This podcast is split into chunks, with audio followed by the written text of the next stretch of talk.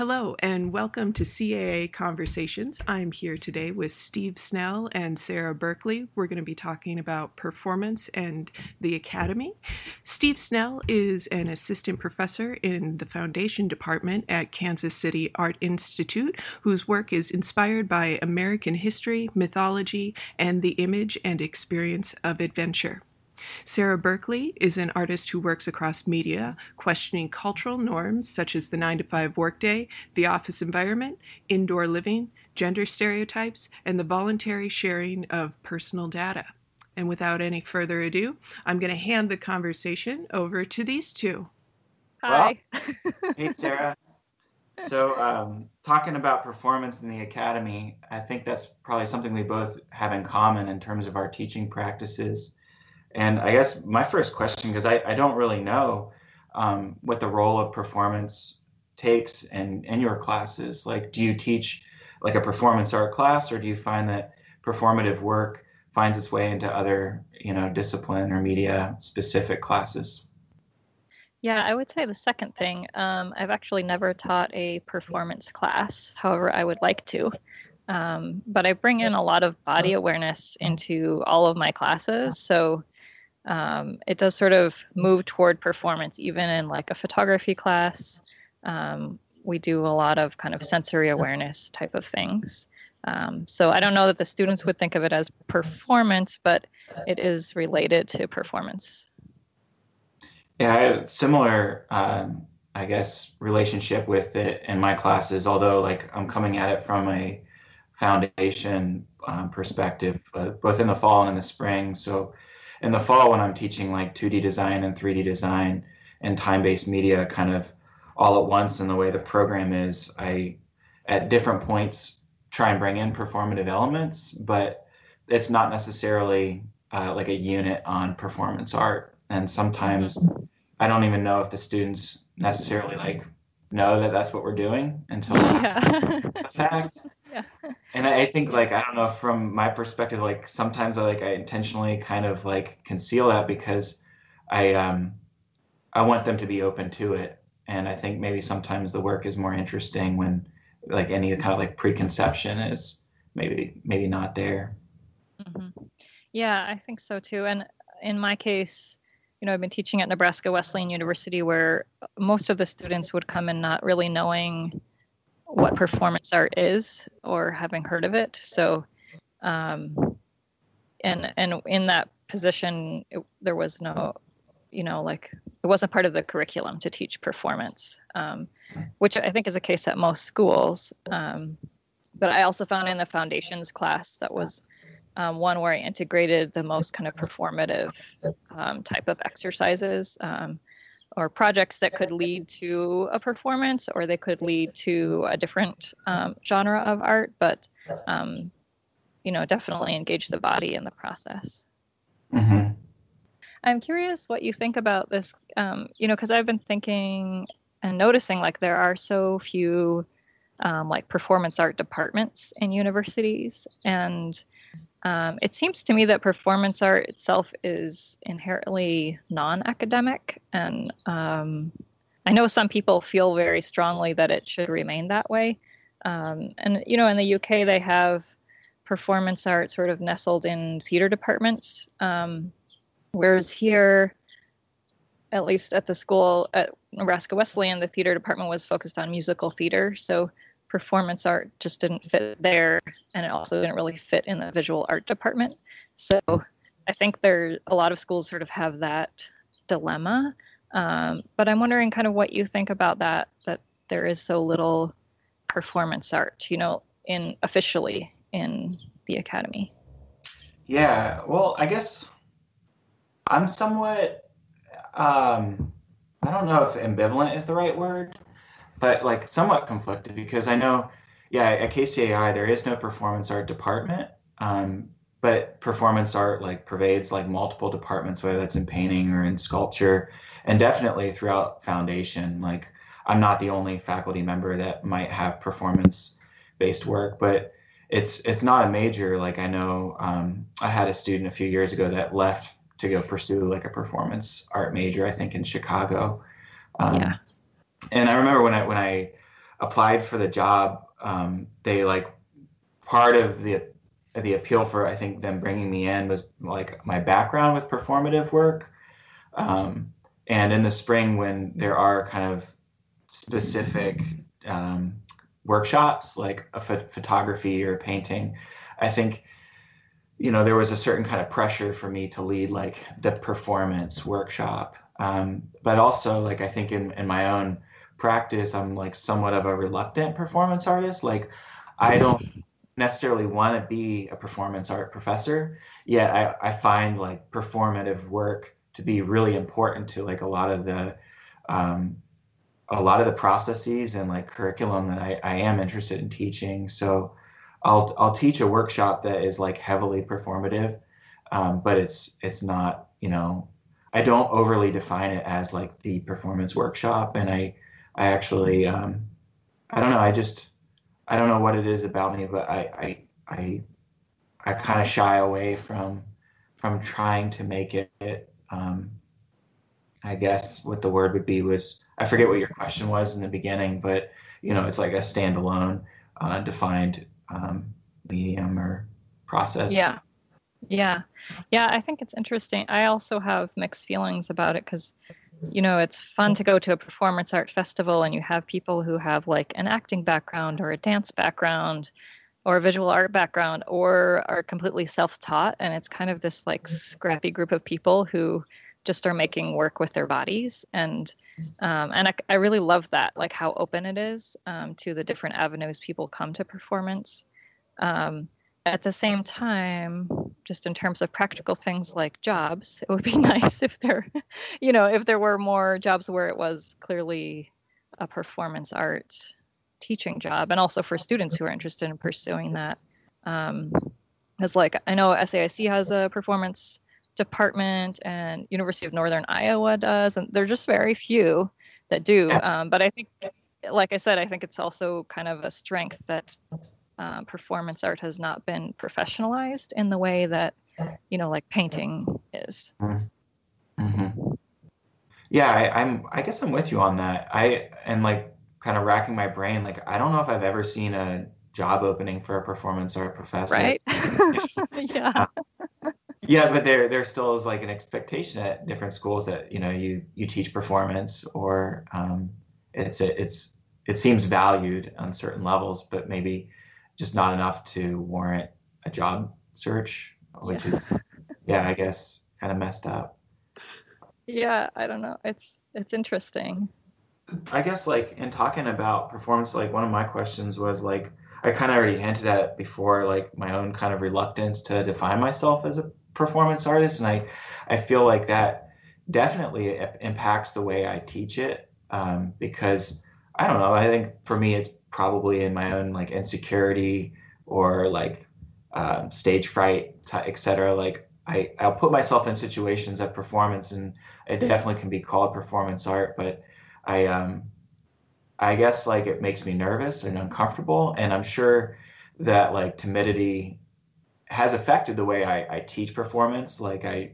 I really try with students to, um, we, you know, power in numbers. Like if we do like a public event, like we go out as a group, so we're not self-conscious, right? And it like build like confidence. And I think it really helps. At least I think it does. It helps me and it helps students that maybe are not natural performers or mm-hmm. interested in taking on like a public stage.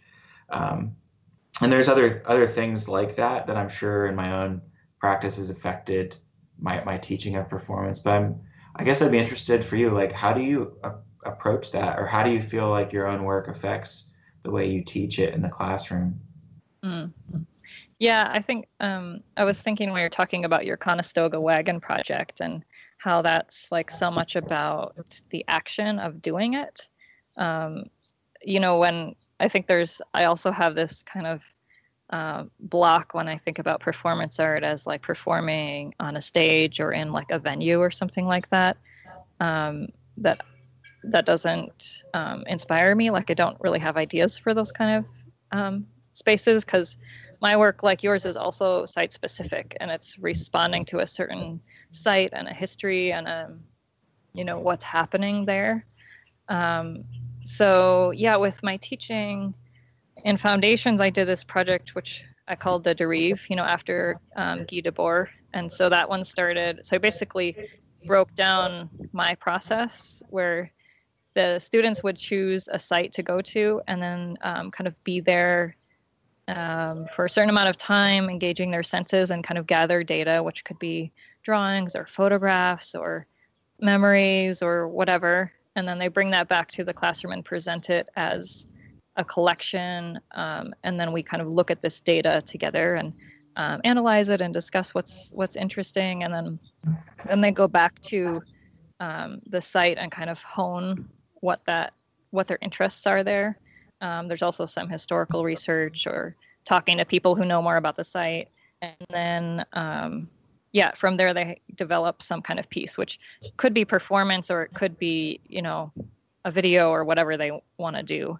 Mm-hmm. Um, so that's sort of one way that I've integrated that. And, you know, as I was thinking about this conversation and this process of like step one, two, three, four, and five, and I was like, do I really do that in my own projects? And I think my process is a little bit more um, organic in terms of how I approach a site. And maybe it takes a little longer than a classroom assignment to really make something. It's like repeat visits and a lot more kind of chance encounters and um, randomness of what I discover there. Mm-hmm. But I that's it's similar to that process I use in that project. Yeah, that that makes a lot of sense, and I can definitely relate. Um, I love the idea of picking a, a site. I don't know if I've ever approached uh, that in the classroom in, in quite the same way, but I'm definitely interested. And also in regards to like just my own practice, I'm like, not just in performance, but I'm like, man, I wish I would just like do what I like tell my students to do in terms of yeah, because it's a lot cleaner and seem, it seems like so much more straightforward and, and easier in a way. Um, but I, I tend to never really do that um, in quite the same methodical approach. I guess rather than um, sites, what I always, not always, but often rely on is just like the object and like using like an object as a starting point for experience or performance. So whether it's like you mentioned, like building a Conestoga wagon, it's like, okay, now we've built this wagon. What are we going to do with it? Oh, we're going to hike, you know, 55 miles to Museum of Nebraska Art. Um, and like a less like kind of ambitious duration kind of way um, I like to like one of the my favorite projects, and it was just this past year that I kind of turned it more performative. Is a really nice icebreaker with the foundation group is just to give them rolls of craft paper and be like put them into groups of four and be like okay i want you to build a house or a shelter we can all like you know stand under or sit under. But it needs to contain everybody and they, you're not allowed to use anything but you know masking tape and butcher paper. And they have you know our classes are like four hours. They've got like three hours to like build this thing. And um and in years past I, have always just really used it as like an icebreaker team building kind of thing and we could talk about like construction but it wasn't until this past year that i was like it was just a beautiful day so the following day after they had chance to like redesign their shelters i i mean i didn't really give them any heads up and i think that was part of the success was like brainstorm as a group, you know, like 20 things you could use this for. And and then after they brainstormed it, I was like, okay, now you got to pick one and go do it. yeah. and they came up with like really like pretty interesting like uh, ideas that like as simple as like taking it out to the green and like turning it into a coffee house or playing video games in it or like other people, you know, turned it into like I forget what those are called, but they're like almost like a gate that people have to walk under they like played music and greeted people and so it like kind of unexpectedly turned into these like site specific performances around campus yeah one group sold lemonade out of theirs i thought like yeah i was just like wow i would have never thought of that and i think yeah. like, um like things like whether it's in, in your case like picking a site or making a, an object but then having to like come up with some sort of action or event from that sometimes like creates really unexpected and interesting outcomes. Mm-hmm. When mm-hmm. if I were to tell students like, okay, I want you to think of a performance, I'm just like, I think my fears and approaching it that way is that they're going to look to like really stereotypical art historical examples Mhm. that like in some cases like that's the last thing i want them to do like i, I want them to do not something that's going to like mutilate their body or you know Yeah. themselves in danger or just be you know it's same same thing that's been done a number of times Yeah. Yeah, I also like the prompt of um, brainstorming possibilities. Like I did this once at the uh, Museum of Contemporary Art in Chicago with a class where the first part of the class was just wander around and observe things that people are doing and things people are not doing. So they had to make a list of 10 of each. What are they doing? What are they not doing?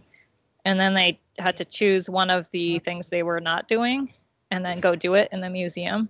And that, was pretty fun. The Parameters were also you cannot hurt yourself or anybody else or the artwork, you know?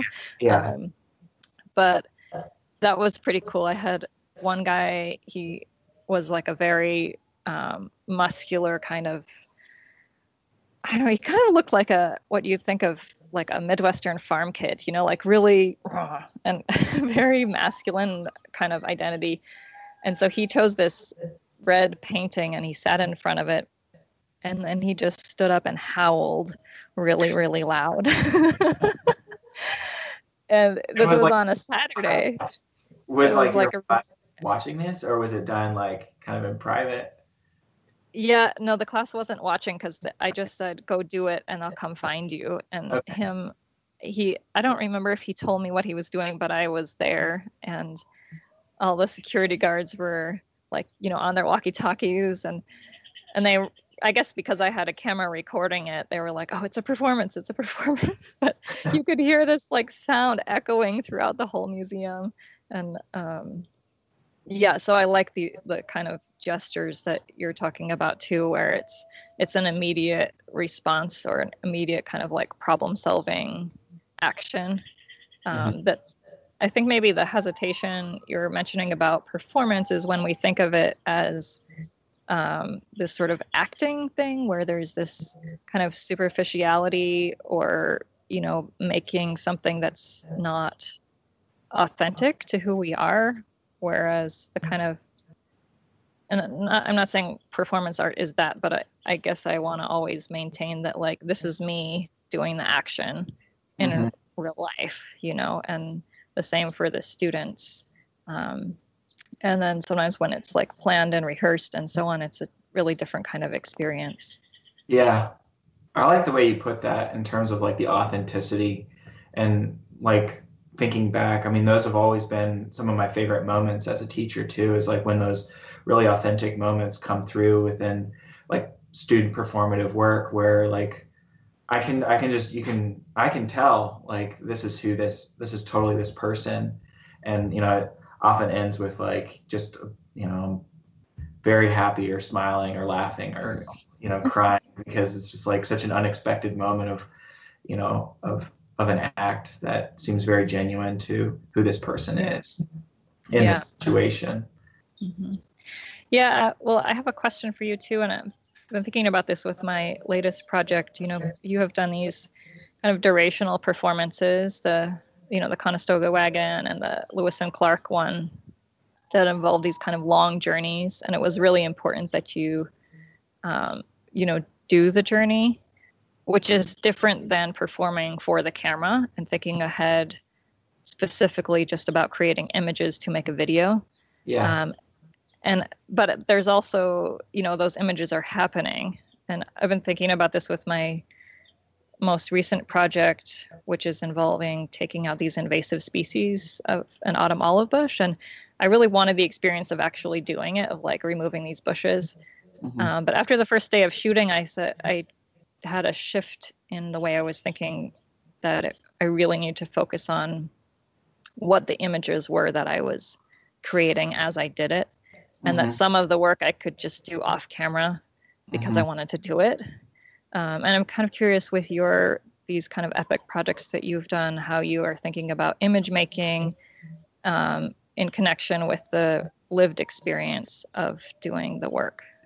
hmm Well, I, I can definitely relate. I mean, because I, I am thinking about image. Um, like specifically, I'll talk about like the Lewis and Clark inspired project. So you know, like the idea of um, well, for the podcast, I'll just say you know that the dream was to float a cardboard replica of Lewis and Clark's keelboat down about 200 miles of the Missouri River. That turned out to be like a pretty dangerous and bad idea, and so like, there had to be a compromise between like being practical but also like fulfilling this dream of adventure. Um, so instead of doing it in the in the cardboard boat, like actually doing the same amount of distance just in a kayak, and then um, you know shooting film along the way, but then later creating the image of the cardboard boat via green screen. And I, I think for me, like that solution was actually a lot more I thought it was better than if I were to have actually like fulfilled the dream of floating the cardboard boat and hiring a camera because I was like thinking about like how do I do this? Well, I would need a safety boat that would involve other people and not only to like keep me on the river but also to like shoot this like in my head, you know, this very cinematic, compelling, dramatic, adventurous footage of floating on the river.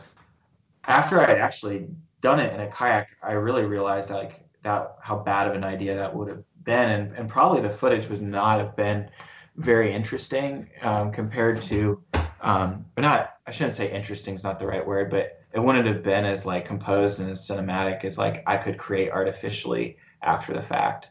And so mm-hmm. I would say like while the image is definitely important to that work, it, it like almost it it wasn't as important to me in that moment that I actually do the entire like Nebraska City to Kansas City distance in the kayak. Um, mm-hmm. so, and like, yeah, like, I mean, I met people along the way, but they didn't know I was like, I don't even, I mean, I guess it's a performance, but it's not important to me that they know that that's a performance for me. Um, yeah.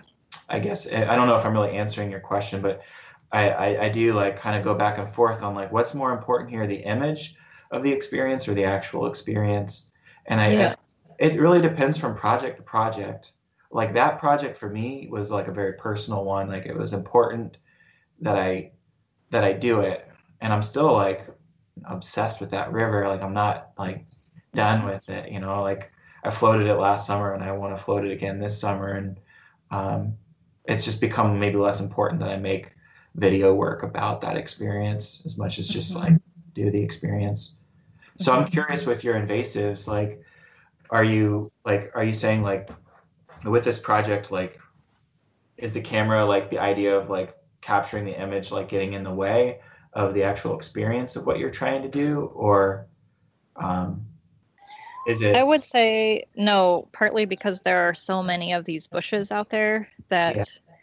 i did a lot of cutting you know without the camera rolling to have yeah. that experience um, as part of the you know rehearsal or research before doing it um, and i did some after as well um, knowing that the camera is only going to capture a small a small amount of the actual labor that i do um, yeah i felt like it wasn't a hindrance at all. Um, it just was um, it's a different you know you do things differently when the camera's there. Um, I mean, I would say more about like angle and lighting or things I'm thinking about more when the camera's there than when it's not. Um, but I don't think the experience was hindered by that at all. And actually, I think seeing the images is super important um, in terms of like scale and gesture and all of that that I don't see when I'm actually just in the performance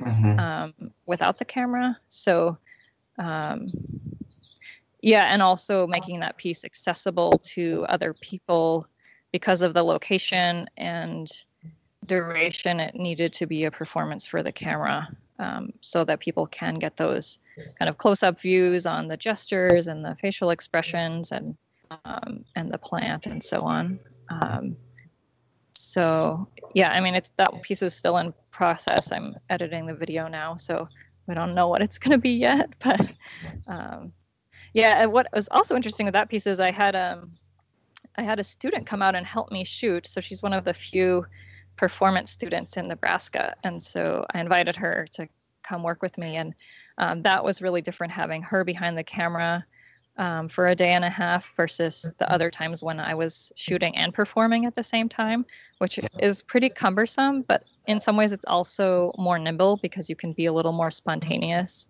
Mm-hmm. Um, but then there's a lot of a lot of bloopers, you know, like uh, it's hard to get the focus when you're like behind the camera and in front of it, or yeah. you know, know when the lighting is hitting you exactly right, and if you have to climb up in a bush you know it's a little bit cumbersome to come back down. And you know i've had had some moments where i was like cutting this bush and thought oh the lighting's perfect perfect. And i come back and the camera just like shut off and didn't get any of it. So um, so yeah some anecdotes. Yeah i look forward to seeing it me too Well, um, I guess one thing you just, uh, one word you just used a minute ago, which kind of goes back to something we were talking about earlier, is uh, the word accessible. Like, um, both in your personal practice, but in the classroom. Like, I know for me, like that's, I think that's one of my priorities with with performance based work is to to make it accessible to the students, but also to to I don't think it always needs to be accessible to everyone by any means. I don't think art has to be that way. That's but that is my like own personal inclination with like a lot of the work I create. And so I think that definitely affects the way I, I teach performance based art, you know, um, in the classroom, like the accessibility of it. And I know like like I mentioned before, we like your strategy with with the site specific or mine with with objects. I, I've always found that like really helpful in in terms of not just the student finding an outlet for performance, but also for the audience to kind of relate back and understand what what it is that they're doing. Uh, I'm just thinking like, um, like it can be as simple sometimes that like it'll be a game, like um, like a, a kind of capture the flag style. Like maybe we'll make giant wearable sculptures that you know like limit that only allow you to see like three feet above your head, like a periscope. But then like they'll make it and they'll be like, I always I don't even call them performances. I just call them like missions or something. I talk about MacGyver and I'm like, you have these limited materials now. We got to go use them for something, and I'll you know go hide peanuts around the sculpture garden or something like that. I'll be like, go find all the peanuts. And so they're having fun, you know, they're experiencing yeah. these objects they've made, but you know, whether or not we call it a performance, like I don't think we usually do. It's like I call it a mission, but everyone's watching. I mean, there's an audience of strangers or you know their friends saying what it is that they're doing, but it's like after the fact that we can bring it back into the classroom and maybe like you know try and contextualize it and talk about was this performance art, um, why so, you know, what were the parameters that kind of formed this situation and the audience and and things of that nature which hopefully then like as they get more um, i don't know more experience and more direction in their own work they it might give them my, my hope is that it gives them like a kind of helpful starting point mm-hmm. Mm-hmm. yeah i think like what you're talking about with like humor and play are such helpful strategies to kind of loosen this like intellectual exterior that we can get into and that's essential to let go of when we want to access the creative process. Um, so yeah i think just that like visceral experience of doing something silly is a great way to help people to access that the immediacy that's essential for being creative. Um, yeah, my approach is probably less fun than yours. um, a lot of my stuff is based in um, mindfulness um, and kind of Zen practice and meditation and so on. Um, so a lot of like body awareness, breath awareness. Um, I do things like, and some of them are a little absurd. Like we do um, walking around with your eyes closed. So I'll have one person be like the spotter and the other person just has to wander around and just see what that experience is like and how that changes your perceptions. Um, sometimes I've done a sound walk, put on headphones with a microphone and walk around like that and see how you experience the space. Um, color walk um, is one where you choose a color like blue and then you see something that's blue, you walk toward it, and then you look for the next blue thing and you walk toward that and kind of let this um, color lead your um, meandering, uh, which I think is, yeah, I, I, didn't invent that one, by the way, but um, I think it's a great way to kind of get us out of, again, the structures we live in. Like, I think most of us kind of move in grids all the time on like city streets and, you know, forward, back, left, right. And when we start to move in a more organic way, it also does kind of loosen some of that um, external structure that we live in. Mm-hmm. Uh, yeah. Okay, I'll ask you a big question. Okay. What is your your hope, your vision, your aspiration for performance in the academy? Oh, that's a good one. I don't know if I've ever really thought of it until this conversation. I mean, I guess my hope for it is that it does um, merit like more full-time positions and in terms of like just you know i think there's a certain kind of um, well demand and need for more full-time faculty members and i would hope that institutions around the country and the world would respect that enough to hire more people to teach the discipline. Um, I don't necessarily want to be one of those full-time faculty members, but I also want to maintain, you know, a place for performance art in my own curriculum and teaching because I find that it's like actually one of the most I, I find it just to be really beneficial, just experiential learning in general. And mm-hmm. I think performance is like a natural way to like bring that into the art classroom. And I, I'm like, even if I wasn't teaching art, I would be bringing performance and experiential learning into you know teaching science or math or or whatever it might be so mm-hmm. i don't know if that's a good answer other than i, I hope that it does um, find more of a full-time place and and and degrees for people that are of interest are interested in that path mm-hmm. because I, I also feel like i'm kind of going on a tangent here but um, I, I think especially for like okay so i'll deal with students in in a foundation program but after that you know um, if that is the direction they want to go i would hope that there's someone that knows a heck of a lot more about you know the theory and just like the broad scope of performance art than what i know and can offer people that are of interest interested in that. But how about yourself? What's your I haven't thought about it either. I wanted to ask you the hard question.